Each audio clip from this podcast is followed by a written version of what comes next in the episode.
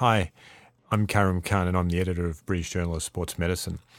This is the second podcast in our series, and I'm talking about the supplement on concussion in sport with Paul McCrory. We're going to discuss the implications of the different papers so that you can benefit maximally from this publication. Hi, Paul. Uh, it's great to have you online uh, for this podcast with BJSM. And if we can begin by you telling the listener just about your background and um, where you work and what you do, please, Paul. Sure. Thanks, Karim. It's great to be part of the British Journal's um, podcast. Um, I work in Melbourne, Australia. I'm both a neurologist and a sports physician, um, and I work in clinical practice um, as well as in an academic setting at the Centre for Health, Exercise and Sports Medicine, University of Melbourne. Um, my other background is as a team physician for um, one of our national Australian rules football teams, for which I uh, worked for 15 years. Um, so I developed an interest in concussion related to sport through those various angles and um, have been studying it for the last 20 years or so. Fantastic. Yeah, thanks, Paul. And I know we're, we're, focusing on the concussion in sport uh, conference in Zurich and the supplement issue in the BJSM about that. I know there'll be a bunch of people you want to thank um, who made this concussion conference possible. And so why don't we just acknowledge them um, and also introduce that to the uh, listeners so that they know that this was a collegial effort? Sure. The um, supplements uh, was published in May of 2009 um, by British Journal of Sports Medicine, and the actual outcome statement has been co-published by 14 other journals, including the Clinical Journal of Sports Medicine, American Journal of Sports Medicine, Neurosurgery, and so forth. So it's had very wide um, exposure throughout the world and through different medical craft groups. Um, the conference itself, and uh, it was the third in a series of conferences over the last seven or eight years, and um, I'd just like to thank the the both the sponsors and the original organisers of this. The the lead came from the International Ice Hockey Federation. Um, Murray Costello and Mark Aubry, the chief medical officer, were um, critical in getting this whole process off the ground. And then uh, Professor Jiri Dvorak, the chief medical officer for FIFA, um, uh, has been involved throughout all three conferences and the International Olympic Committee Medical Commission, with initially Patrick Schamasch, who's the chairman of that committee, and more recently Lars Engebretsen, who's the head of scientific affairs for FIFA. They've been the key sponsors throughout um, all three meetings, and um, in the last uh, meeting, the International Rugby Board and Professor Mick Molloy from Dublin, who's the Chief Medical Officer for the IRB, um, has been involved. So it's really been a consortium of um, different sponsor groups and medical uh, committees of key bodies around the world. Um, as well as that, there have been some individuals such as Willem Meeuwisse from the University of Calgary, uh, Karen Johnston from Toronto and Montreal, um, who have been um, involved at the scientific organisational levels and the publish, publication levels uh, throughout. So, all of those people I'd just like to thank for their, their work over many years. I hope I haven't forgotten too many other people. The um, most recent conference, we had 27 participants in the panel discussions, and each and every one of those contributed um, their expertise and time as well. They're all listed in the uh, publications. That's great, Paul. Thank you. In the consensus statement that we'll talk about uh, quite a bit. So um, you'll be sort of trying to capture all these people's thoughts, and we're really acknowledging that this is a team effort. And uh, if any of those contributors want to join the podcast, um, you know, add their own podcast, this is BJSM is going to welcome that. So it's an inclusive community. Mm. Paul, uh, let's in terms of the structure of this uh, for the listener, we're going to just talk just give a brief overview of the concussion supplement so people know what's in the supplement. They can go to the BJSM homepage, which is bjsm.bmj.com. And uh, I just want you to sort of tantalise them and uh, just explain why uh, the articles in the supplement are interesting and, and who should read them before we go into two conversations. One will be for the junior doctor and one will be for the more senior doctor. Okay, so Paul, um, it starts off with your, and so it's it's I one page one of the supplement starts off with your editorial with Jiri Dvorak, Mike Aubry, Mick Molloy, and Lars Engebretsen, who you just mentioned, about concussion sans frontiere. So, do you want to just um, give us a brief snippet about that, please? Sure. Uh, I think just going back a step, it's probably worth just explaining how the supplement came about, um, which relates to the conferences. Now, this is discussed in that editorial, but essentially, we started in 2001 um, with with the first conference, which was just a gathering of experts. Um, coming up with some recommendations. And that was the first time internationally that all the people working in the field had actually gathered in one place to sort of thrash out some issues.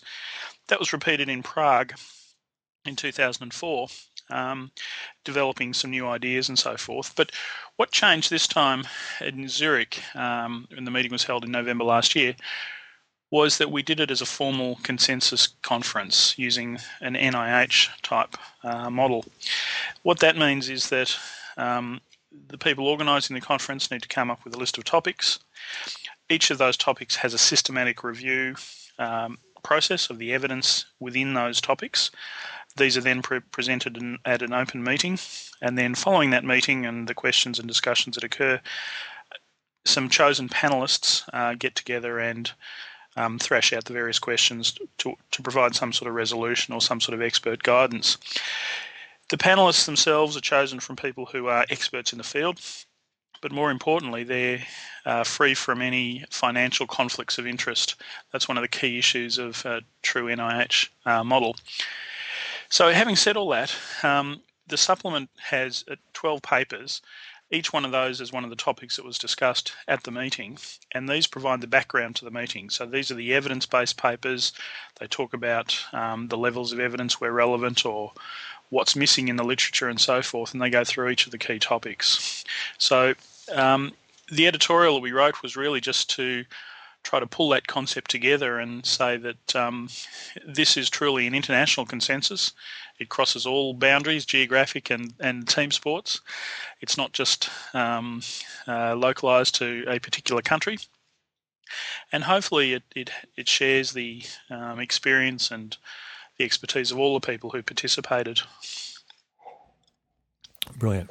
Yeah, uh, thanks for that. And it's a great starting place. And uh, underscoring that there's 14 journals have taken the consensus statement, which we'll get to.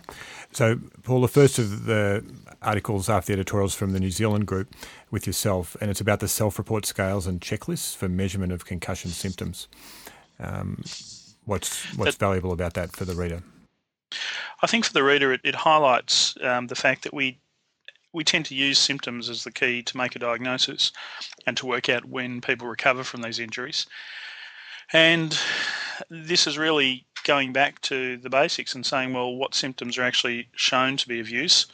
Um, and what is the evidence for those symptoms? Which scales should we use? There are many different checklists and scales out there. And this summarises the evidence for those and where the scientific data has been published uh, to support their use.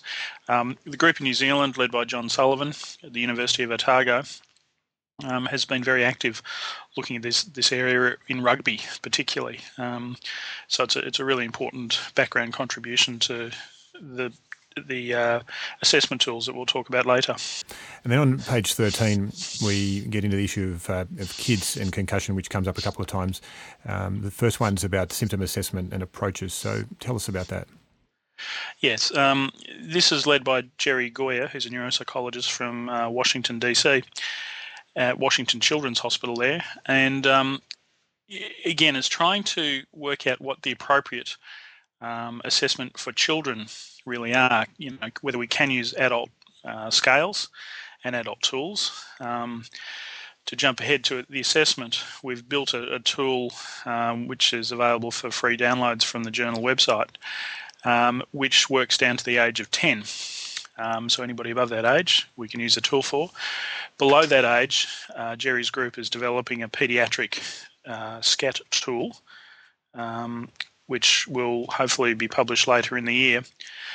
uh, which covers some of the issues that kids, for example, uh, may not understand some of the adult terms, the symptoms, and so forth. And so we need to use language that's, that's suitable for those age groups. Um, so he's really sort of backgrounding that information um, to assist in management uh, of school age kids who may get concussed. Yeah, no, that's brilliant, and that was one of the innovations of this conference um, over the previous two. I appreciate uh, the, the kids issue. So, Paul, I think it's a reasonable time to talk about the SCAT because we're going to get back to it a few times. So, even though it's on page um, 85 and then the pocket SCAT's on page 89, why don't you tell us about the SCATs? Sure.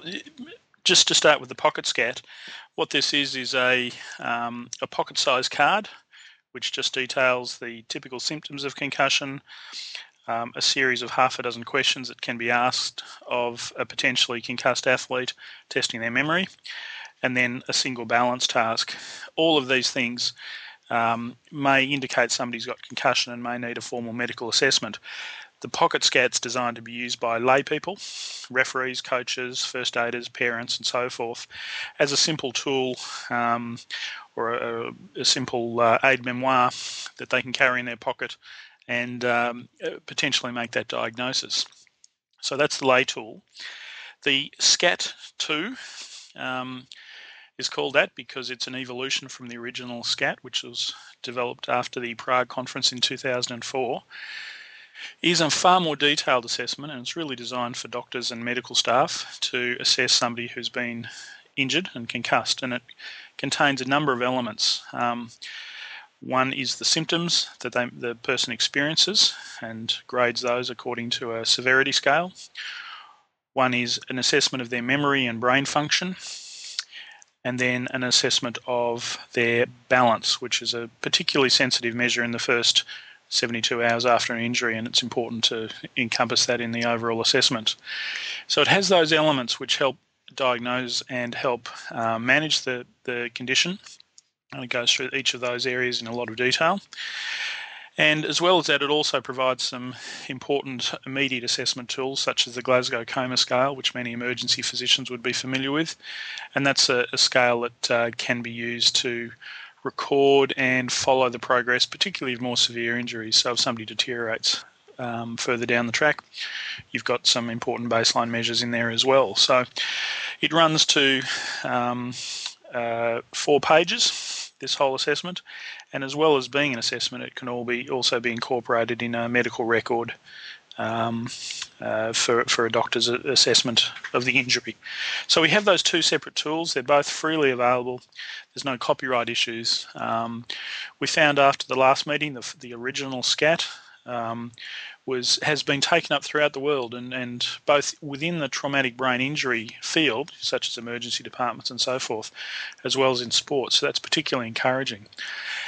At the meeting in Zurich, we actually presented a number of research papers where people had validated aspects of it or looked at the sensitivity of the tool, um, and it was based on those scientific studies that we uh, redesigned and and redeveloped the SCAT to be what we hope a far more effective tool.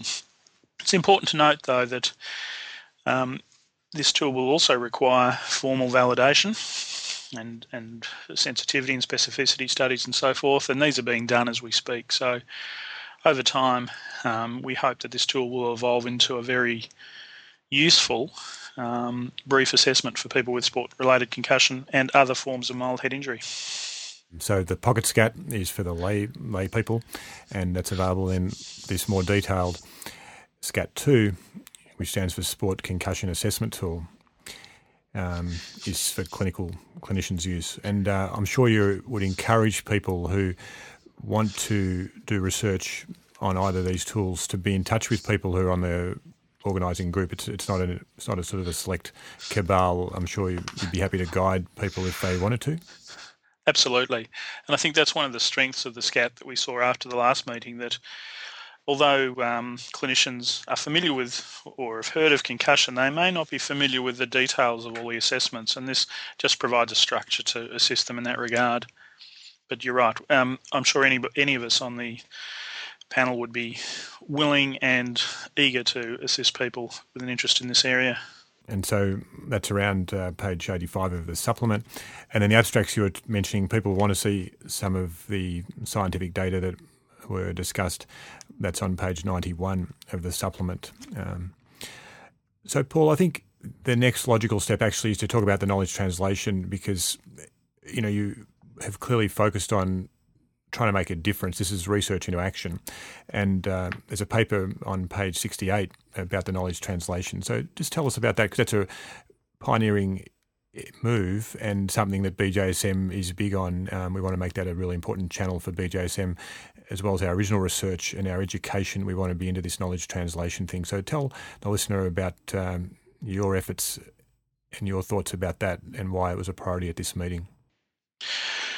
Um, we all felt it was a priority. I mean, most of us in academic research recognise that knowledge translation is the other side of the coin to the actual research process. Um, having said that, um, I don't think I can claim any credit for this. Uh, Karen Johnston from from Montreal and Toronto um, has been very active in this area. She, she, is a neurosurgeon by training and has been involved in NHL ice hockey uh, for some time.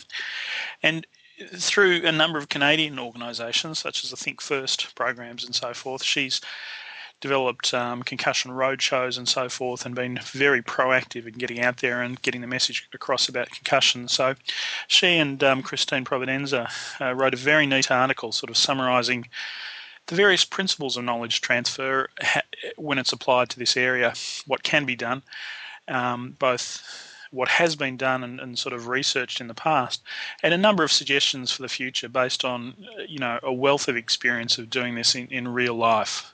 So it's a terrific article, and um, yeah, I think not only does British Journal sort of um, encourage knowledge translation, but I think all of us who work in any aspect of sports medicine need to get the message across to our, to the athletes, to the coaches, parents, and so forth um, about the importance of injuries and the importance of injury prevention.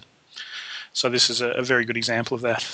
And uh, you know, we'll just try and move through these other five or six papers, and then uh, get into uh, our discussion about the, the practical take home messages for different types of doctors. Um, so yeah. we talked about kids in terms of assessment. Why don't we finish off with kids and uh, talk about the return to sport guidelines for kids, or should we talk about the return to sport guidelines in general first? Uh, no, I think I think it would flow um, very well to talk about the children's sort of issues. Go for it. Um, we mentioned Jerry Gioia and his uh, group from Washington Children's. Um, Laura Purcell, who's an emergency paediatrician from London, Ontario, in Canada, um, wrote about return to play guidelines. She's involved in this through the Canadian Paediatric Society and has written or been involved in the um, position statement that they developed a year or so ago in this area. And again, um, it's important to emphasise with children that we do need to be more conservative, that uh, we don't recommend return to play on the day of the injury, and that we emphasise that a formal medical assessment is very important. There are some difference in, differences in the way we assess children from a neuropsychological perspective, how they've recovered brain function and so forth. Um, so there are some key issues that, that need to be considered, and we devoted a whole session of the open meeting at, in Zurich to this issue of paediatric concussion to try and develop this this important area um, in a lot more depth. So uh, Jerry's paper on the neuropsychological aspects, um, Laura's work in the um, return to play guidelines, and also within the uh, paper by Gavin Davis and Grant Iverson and so forth, talking about neuroimaging, balance testing, and so forth. Um, uh, there are um, aspects of that related to children and adults as well. So there are pediatric issues covered throughout that. And as I mentioned, we now have a subcommittee uh, with Laura uh, Purcell, Jerry Gioia, Gavin Davis, who's a neurosurgeon from Australia, Vicky Anderson, a neuropsychologist uh, from the Royal Children's Hospital in Melbourne, Australia, and uh, Mike McCrea from America, all of whom are uh, actively developing and plan to validate. Oh, sorry, and Kevin Guskiewicz as well from um, America, all of whom are actively uh, developing and uh,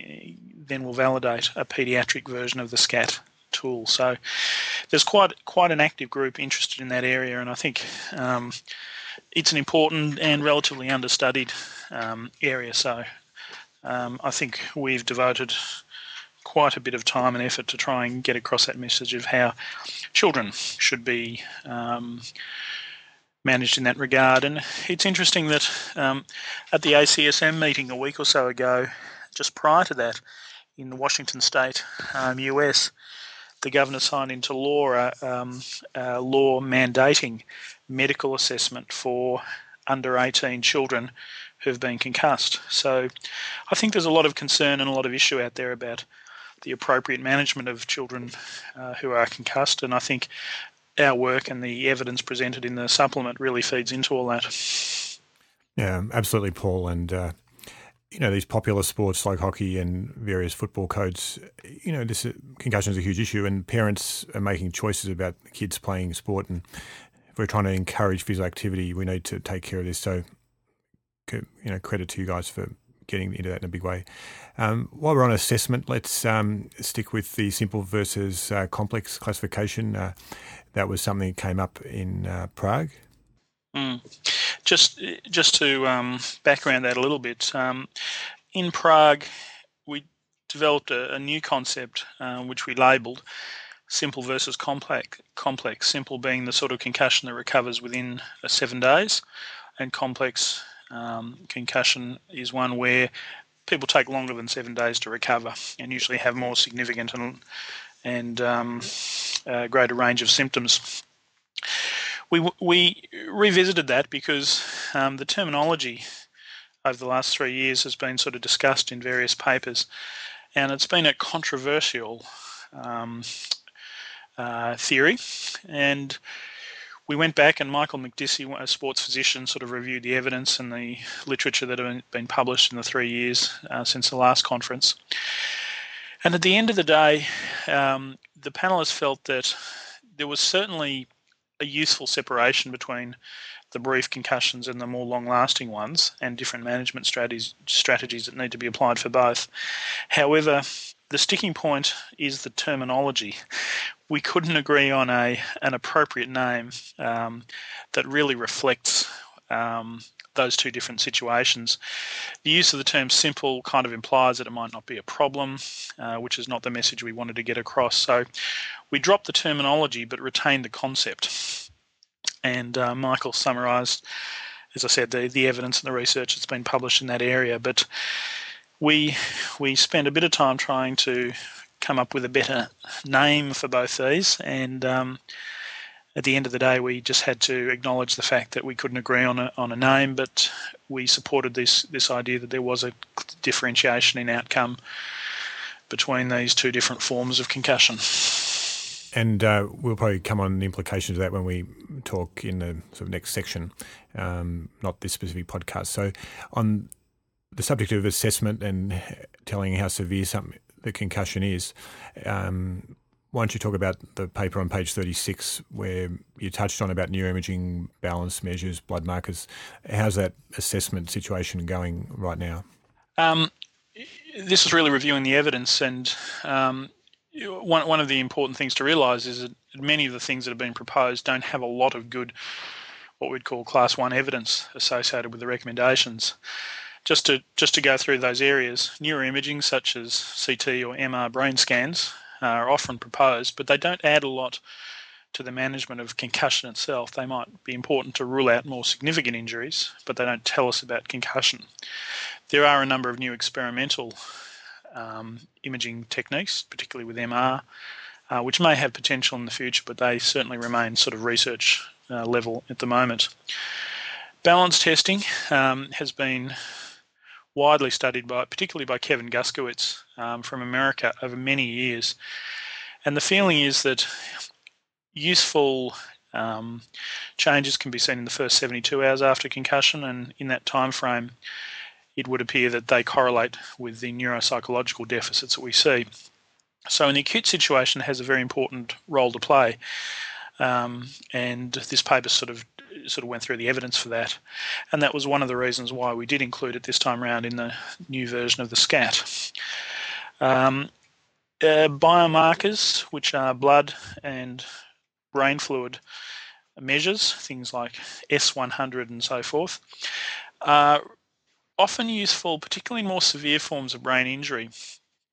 And um, the group sort of reviewed the evidence for those. The problem we've found is that none of them are, terribly useful for concussion, partly because they also go up just with exercise. Um, and none of them are really satisfactory in terms of um, the milder injuries that we see in concussion. So um, that was an, you know, that sort of area needed to be stated clearly. And finally, the other area was electrophysiology testing, uh, where things like EEGs, electroencephalograms, and so forth can be done with various techniques in that regard. But once again, although interesting, they weren't found weren't considered to be clinically useful or clinically important um, techniques at the present time. So there's certainly a lot of interest in how we can objectively measure concussion using these various tools.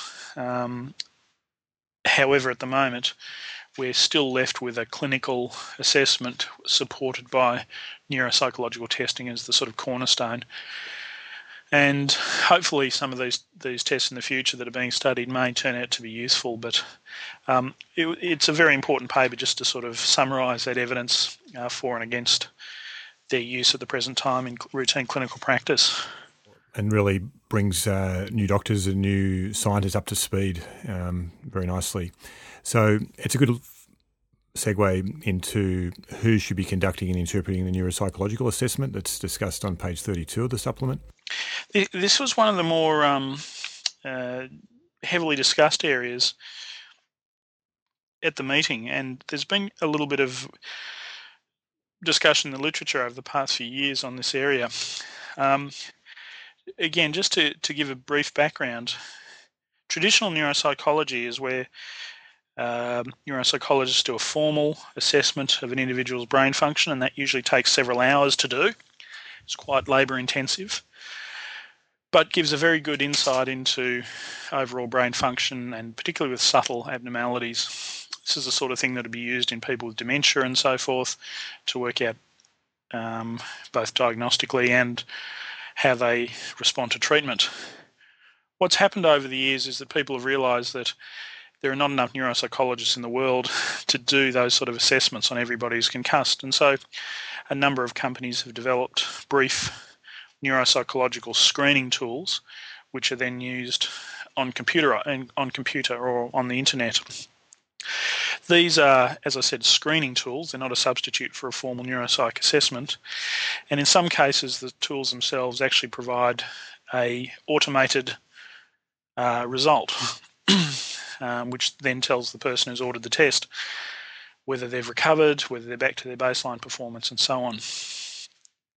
And the discussion uh, around that is do these tests really have to be done by neuropsychologists, or can a doctor order the test, get the report, and utilize that effectively in their clinical practice? And this paper was uh, written by a group of um, neuropsychologist led by Ruben Echemendia from um, uh, Pennsylvania. And the feeling was that certainly in the more complex concussions, the more difficult cases, neuropsychologists are critical to the management. Um, in certain situations, such as with children and so forth, you really need the specific uh, expertise that they can bring to bear. But in straightforward cases, the need for a neuropsychologist is not absolute and um, uh, certainly with the automated um, testing, it provides a piece of the puzzle that can be managed by a clinician with expertise in the area, a clinician with expertise in concussion management, I should say. So there are certainly strongly held views in this area, and there are psychologists around the world who would insist, for example, that all uh, neuropsychological tests, be they brief screening tools or the formal tests, should be done by psychologists. And equally, there are clinicians who would say the opposite that all the screening tools are capable of being managed by uh, medically trained people in the absence of psychologists. So there's certainly a, um, a wide disparity of opinion in this area. But at the end of the day, I think the logistics and practicalities become important because if you look at the numbers of concussions in the states, you're talking, you know, somewhere between 300 and 500,000 per year.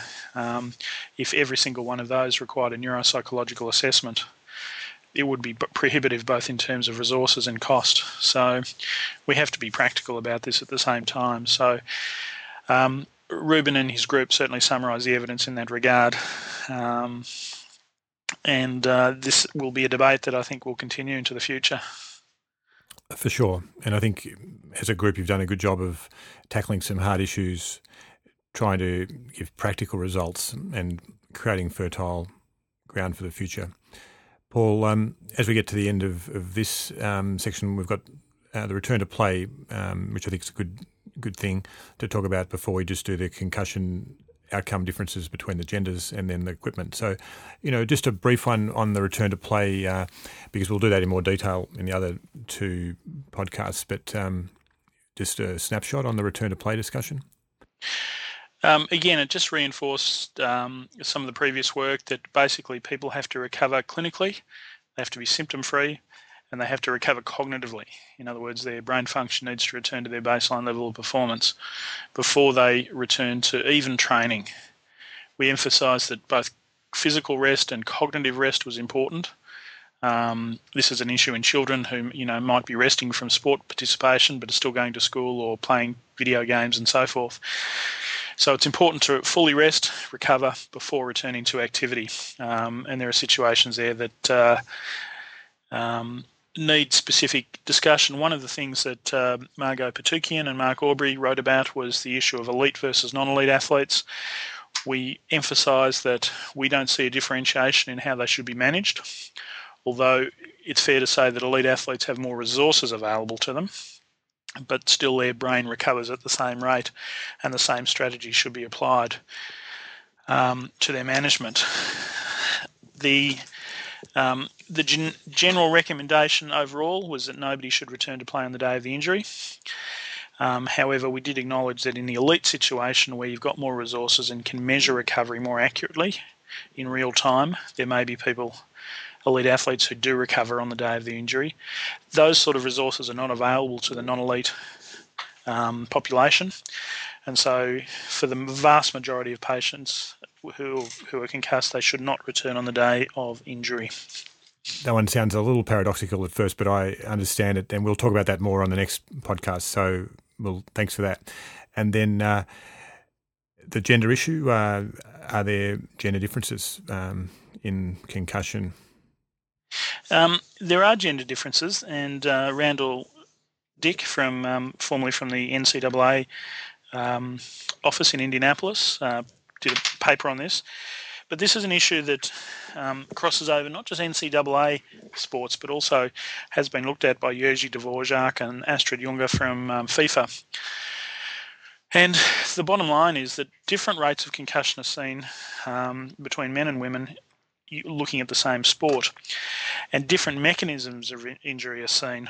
Um, for example, in uh, football, as in soccer, we see that men are injured when they're tackled, in other words, somebody tackles them and hits them with arm or head or elbow and they get concussed, whereas women tend to be concussed as the tackler in a contest rather than the tackled one. So there are differences, um, and the reasons for those are not clear.